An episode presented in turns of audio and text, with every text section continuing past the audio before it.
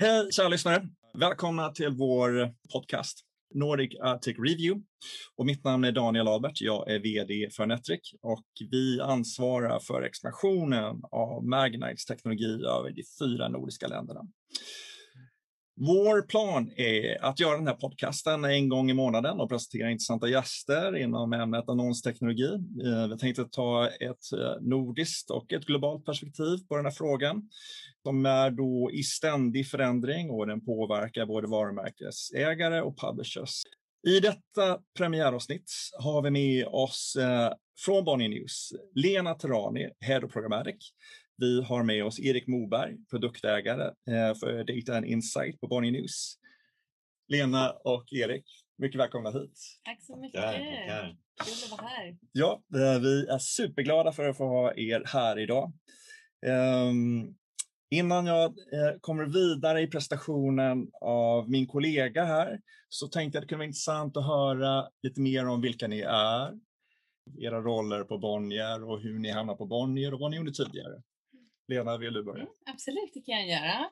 Jättekul att vara här. Eh, Lena Terrani heter jag och är Head of Programmatic på Bonnier News, precis som du sa, Daniel. Och jag har varit på Bonnier i lite över sju år nu faktiskt, så det är ganska lång tid. Eh, jag har jobbat med lite olika saker. Jag började faktiskt på DN i början för sju år sedan och jobbade på annonsutveckling. Eh, och sen var jag på Dagens Industri en sväng, jobbade med läsarutveckling och nu har jag varit på Programmatic-avdelningen i lite över tre, tre och ett halvt år faktiskt. Eh, så det är en ganska lång tid. Ja, spännande, vad roligt att höra. Erik, välkommen hit. Ja, men tackar. Ja, min resa inom, inom detta började faktiskt här på Netric. Men det var roligt. Du, mm. ja, det var fantastiskt kul att jobba där. Ja, var roligt. Ja, det, jag började för jag, jag kände en person som jobbade på Netric. Vi hade pluggat ihop på universitetet och sen så hörde hon av sig och sa att jag jobbar med ett äh, jättekul område. Du kommer inte fatta någonting. Eh, du har aldrig hört talas om det, men vi har superkul och det händer saker hela tiden. Eh, och sen så var jag på Netric i två och ett halvt år och hade hand om flera av de nordiska kunderna, bland annat Bonnier då. Och det var där jag lärde känna Lena som ja, rekryterade över mig till Bonnier där jag jobbade med den programmatiska affären på Bonnier då i ytterligare två och ett halvt år. Eh, och nu har jag då sedan drygt en och en halv månad tillbaka bytt tjänst inom Bonnier som produktägare för Data and Insight. Så jag har jobbat drygt fem år då med eh, AdTech och ja, snart tre på Bonnier. Mm. Hörrni, vi eh, har en person till med oss och det är kollega eh, Rebecka Sjöström som är också vår COO. Uh, hallå Rebecka, var, var fångar den här podcasten dig någonstans? Hej, hej. Jag ringer faktiskt in till den här podcasten hemifrån så att jag är i min soffa hemma på Gärdet. Okej, okay. ja, det, det, är ett bra ställe att vara på. Vi, vi tänkte tjuva och, och, ehm, och ses för första gången med, eh, på riktigt. Så vi befinner oss i, i ett konferensrum på Sergels torg. Ja, vi har lite ämnen att ta oss igenom. Eh, Rebecka, vad ska vi prata med Lena och Erik om idag?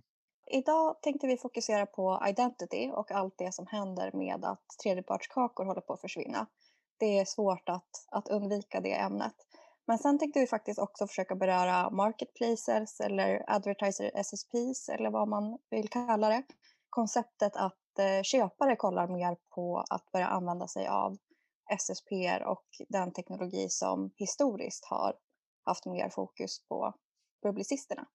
Sen är jag också väldigt intresserad att höra vad Lena och Erik tycker är viktigt de kommande sex månaderna och eh, vad man bör fokusera på resten av året.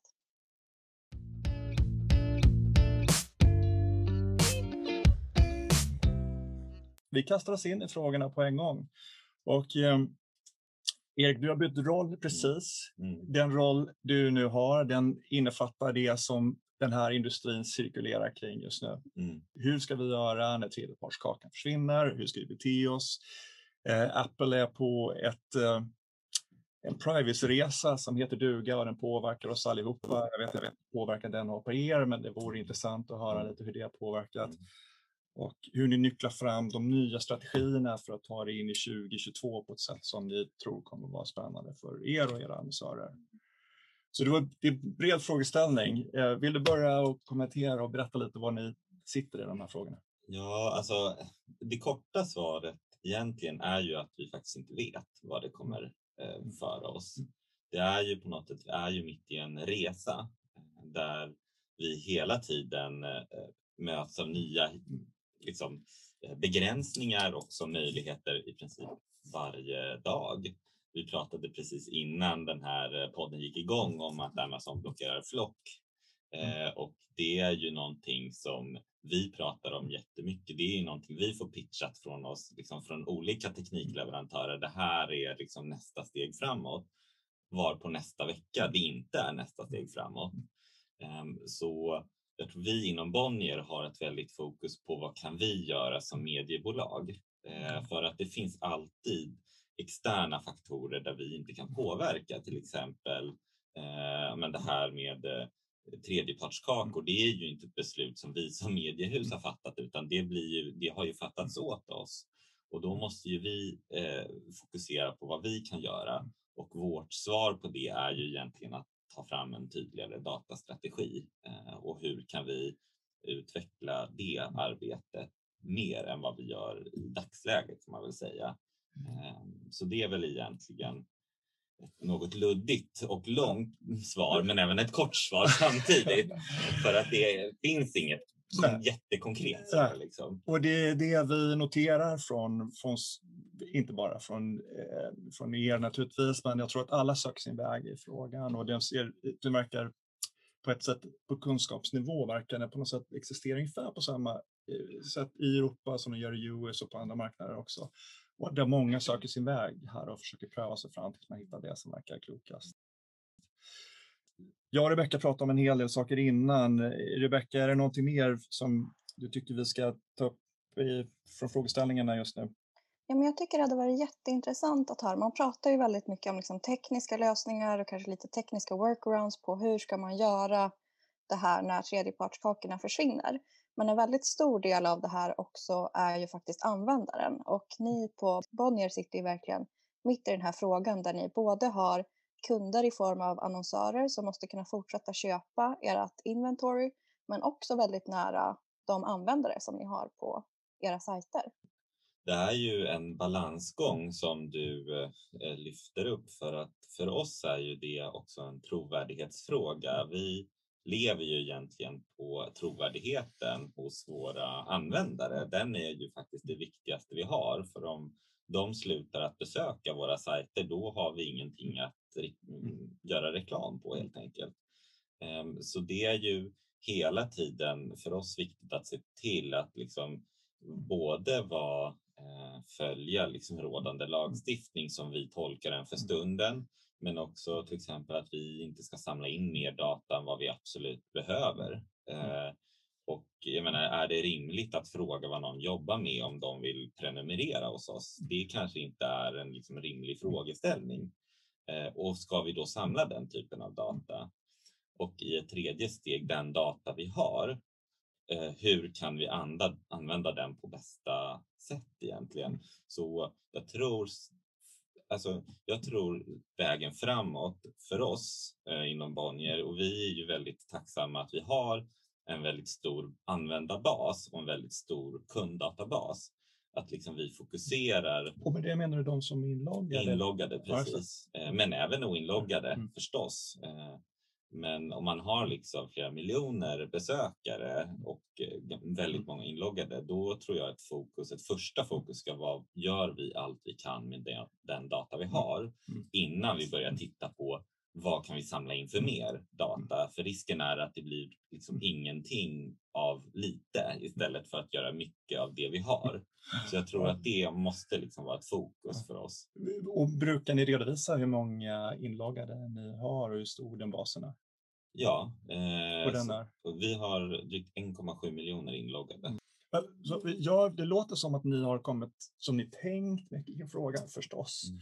Och, um, och, och, så, ni börjar mejsla ut formerna för att liksom ta det här framåt. Mm. Uh, vad säger annonsörerna? hur, hur approcherar de mer med tanke på den, den situationen? Alltså, funkar, funkar bra, de skalar bra, de går att använda på det sätt som de gjort i många, många år. Men vi lever snart i en verklighet som vi inte riktigt vet när den kommer vara heller, men det är förmodligen i alla fall de här 12 månaderna bort mm. eller vad det kan tänkas vara.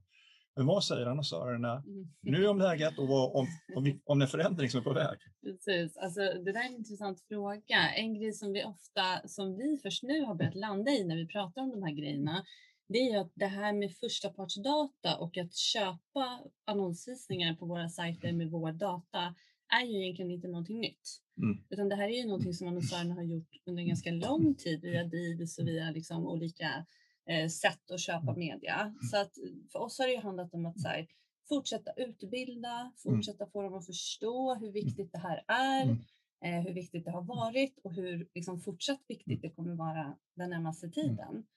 Eh, och feedbacken tycker jag har varit väldigt positiv.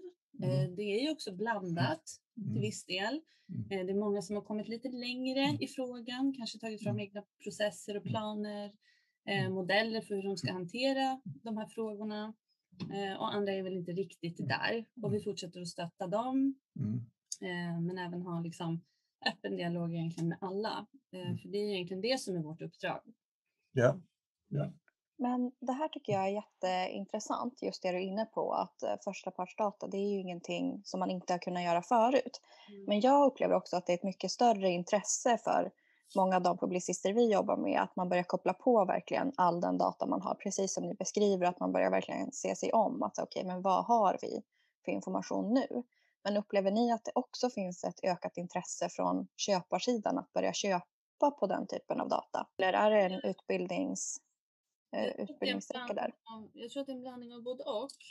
Eh, för oss så tror jag att man kan väl säga lite, vi ska vara lite också så här, eh, vad säger man, ärliga mot oss själva, att för oss har det också varit typ som en väckarklocka. Att så här, mm. visst, vi har data, mm. vi har haft det mm. under många år eh, och jobbat väldigt mycket och länge med att liksom få ut den här till marknaden. Men nu blev det ju i och med de här sakerna som har hänt och, och eventuella liksom ändringar som uppstår så har det ju för oss också handlat om att inse att datan som vi har måste också tillföra ett värde. Den måste vara skalbar.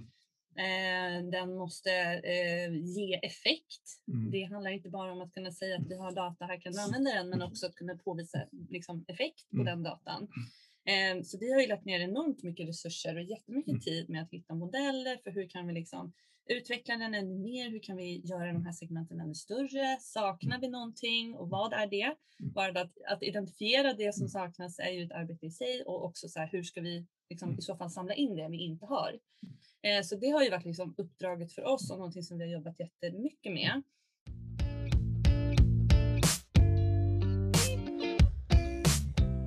Jag är väldigt intresserad av att gå tillbaka lite till köparspåret. För det finns ju en trend på marknaden där köpare börjar kolla på sina SBO-strategier och därmed också sin tech och hur de når inventory på bästa sätt. En trend där som vi ser är ju att köpare kollar på att eh, implementera egna SSPR och vill ligga med dem direkt i publicisternas header. Mm. Och det från, jag tänker från publicistens håll så finns det ju väldigt mycket beroenden där. Man, dels tappar man kontrollen för att eh, man är van kunna, man gör ju väldigt, ligger ju väldigt mycket jobb bakom en publicist programmatisk affär och vad man gör i sina SSPR och mm. Eh, inte minst hur allting är implementerat på sajten. Man optimerar konstant sina bidders, hur de presterar och liknande. Hur, hur tänker ni kring den här trenden? Mm. Vi har pratat ganska mycket om det här under ganska lång tid. Den här trenden har väl först, jag tror att jag har hört kanske det senaste året att man har pratat om det lite mer. Men vi har ju faktiskt fått sådana här förfrågningar och förslag på liknande liksom, samarbeten under ganska lång tid. Tre eller minst tre år skulle jag säga. Eh, och där för oss har vi någonstans nu landat i att dels det du är själv inne på, att det handlar om kontroll såklart. Vi är en ganska stor grupp på Bonnier som sitter och jobbar med den här produkten. Så att det är inte bara att liksom vi kopplar på en SSP och sen är det klart, utan så här, vi är ganska många personer som sitter och liksom hanterar hur produkterna ska se ut, vilka typer av annonsörer tillåter vi, hur ska vi skydda våra användare, eh, hur ska vi liksom, vilka kategorier ska vi släppa igenom och så vidare och så vidare. Hur ska vi pris, prissätta saker? Eh, hur ska vi också jobba i symbios med vår direktaffär, för den är också superviktig. Så att liksom saker som vi, eh, som vi gör och utvecklar för programmatiska inte på något sätt ska påverka vår IO. Nu har ju vi en direkt eh, programmatisk affär också, men jag menar den traditionella.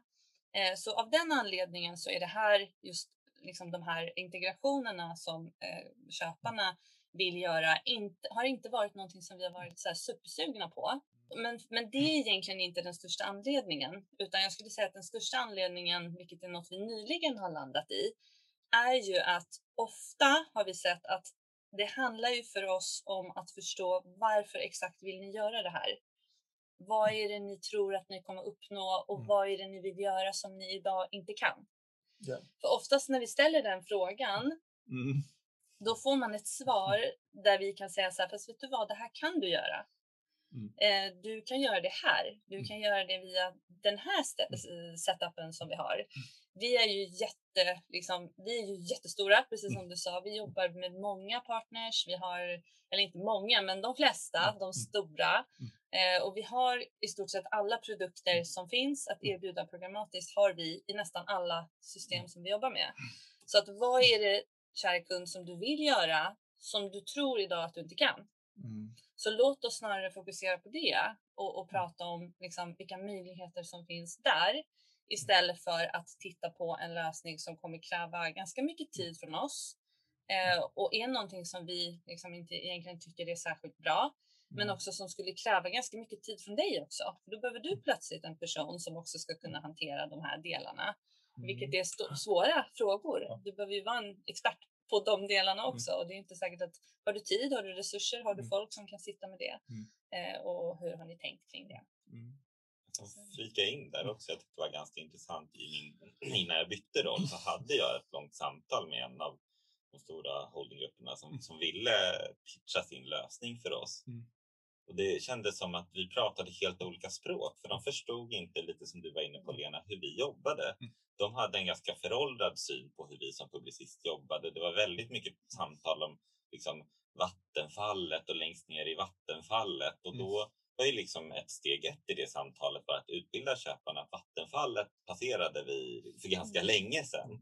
Eh, och, och redan där kändes det som att då, varför, alltså vi kan inte ta in en lösning utan lite så som du var inne på Lena, så här, men vad är det ni känner att ni kan göra som då som ni inte kan göra nu? Och är det bara en, att ni uppfattar det på ett visst sätt? Och, och, då är det ju klart att då måste vi bli bättre på att liksom presentera och prata om, om vår tekniska lösning, vår techstack. Mm. Men i, i, liksom, i praktiken, om vi skulle implementera den här lösningen så kan ni inte göra något annorlunda än vad, vad ni gör i dagsläget. Så det, det, skulle inte göra någon skillnad utan det skulle bli resurskrävande. Jag enbart. tänker att det sannolika är att om i ett sådant läge så, så, så får man en till adapter i headen som heter XYZ och som representeras av någon byrå som eh, har den möjligheten. Men jag antar att den har ingen, den har ingen annan, ingen annan fördel egentligen. Super. Inte för oss, Nej. vill jag inte säga. Utan det är väl i så fall att göra någonting för kunden.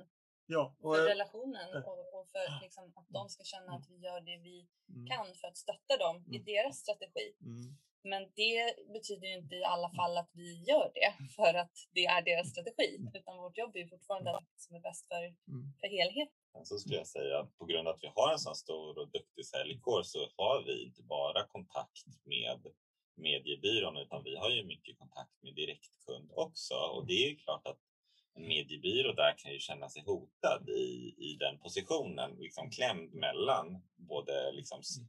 publicist och, och annonsör. Mm. Och det är klart att, vi, att jag förstår att det finns ett incitament för dem att lägga sig där som ett lager där vi inte kan runda för allt måste gå genom deras tekniska lösning som de, om man nu ska vara krass, säkert inte ger bort gratis utan som de tar lite extra betalt för. Så det, jag förstår ju helt och hållet deras perspektiv. Men det skulle ju på något sätt underminera våran, vårat sätt att arbeta på i dagsläget.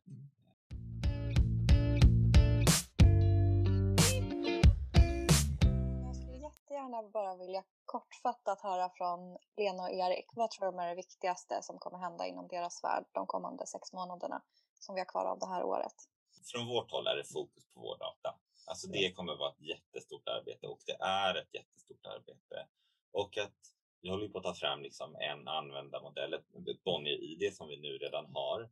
Men liksom, det, det kommer ju vara, behöva vara centralt i allting vi gör kopplat till data. Det kommer vara kopplat till liksom redaktionellt. Det kommer vara kopplat till läsarintäkter, marketing automation, till programmatic, till IO.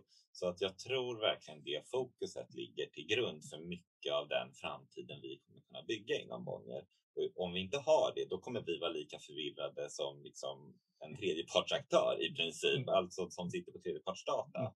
Det kommer liksom inte funka, så jag tror verkligen att det är det stora fokuset utifrån eh, mitt perspektiv och det slår liksom på alla delar av verksamheten, inte bara på sales skulle jag säga. Mm. Intressant. Lena, vad tänker du? Helt med det Erik säger. Det är verkligen det största fokuset. Sen skulle jag vilja lägga till att en annan väldigt viktig del i det vi spinnar vidare på det Erik säger och det handlar ju om att sen i nästa steg faktiskt få kunder att förstå och få våra säljare att förstå. Det är också en väldigt viktig del av vårt uppdrag i programmatikteamet på News. För oss kanske det är lite lättare för vi jobbar med de här frågorna varje dag. Mm. Vi kanske har lite mer teknisk bakgrund och förståelse för teknik på ett annat sätt för det är något vi sitter med hela tiden. Men tittar vi på liksom hur en säljorganisation ser ut. De sitter med tv-produkter, de ska kunna native, de ska kunna liksom print, de ska kunna allt möjligt. Och så på det ska de förstå det här. Mm. Och inte bara förstå, men kunna återberätta och förklara och sälja mm. in de här modellerna. Så att hur får vi dem att lära sig och hur får vi dem att förstå? Så det handlar väldigt mycket om så utbildning, att förklara, att sitta i diskussioner. Vi jobbar mycket i mindre forum där vi liksom plockar och, och bryter ut grupper. Plockar kanske vissa typer av eh, säljare som har en personlighet i ett forum, har den dialogen med dem på ett sätt och med en annan grupp på ett annat sätt. Och sen då igen, hur tar vi det här vidare till kunderna? Okej. okay. tiden börjar gå mot slut. Eh, tusen tack för att ni kom hit den här varma, strålande eh, sommardagen. Tack själv. Tack. tack för att du fick komma hit. Ja, jättekul att vara här och prata. Ja, härligt. Hoppas vi ses igen. Det gör vi. Det gör vi. Hej då. Och hej då, kära lyssnare. Vi eh, hörs snart igen. Hej då. Hej då. Hej då.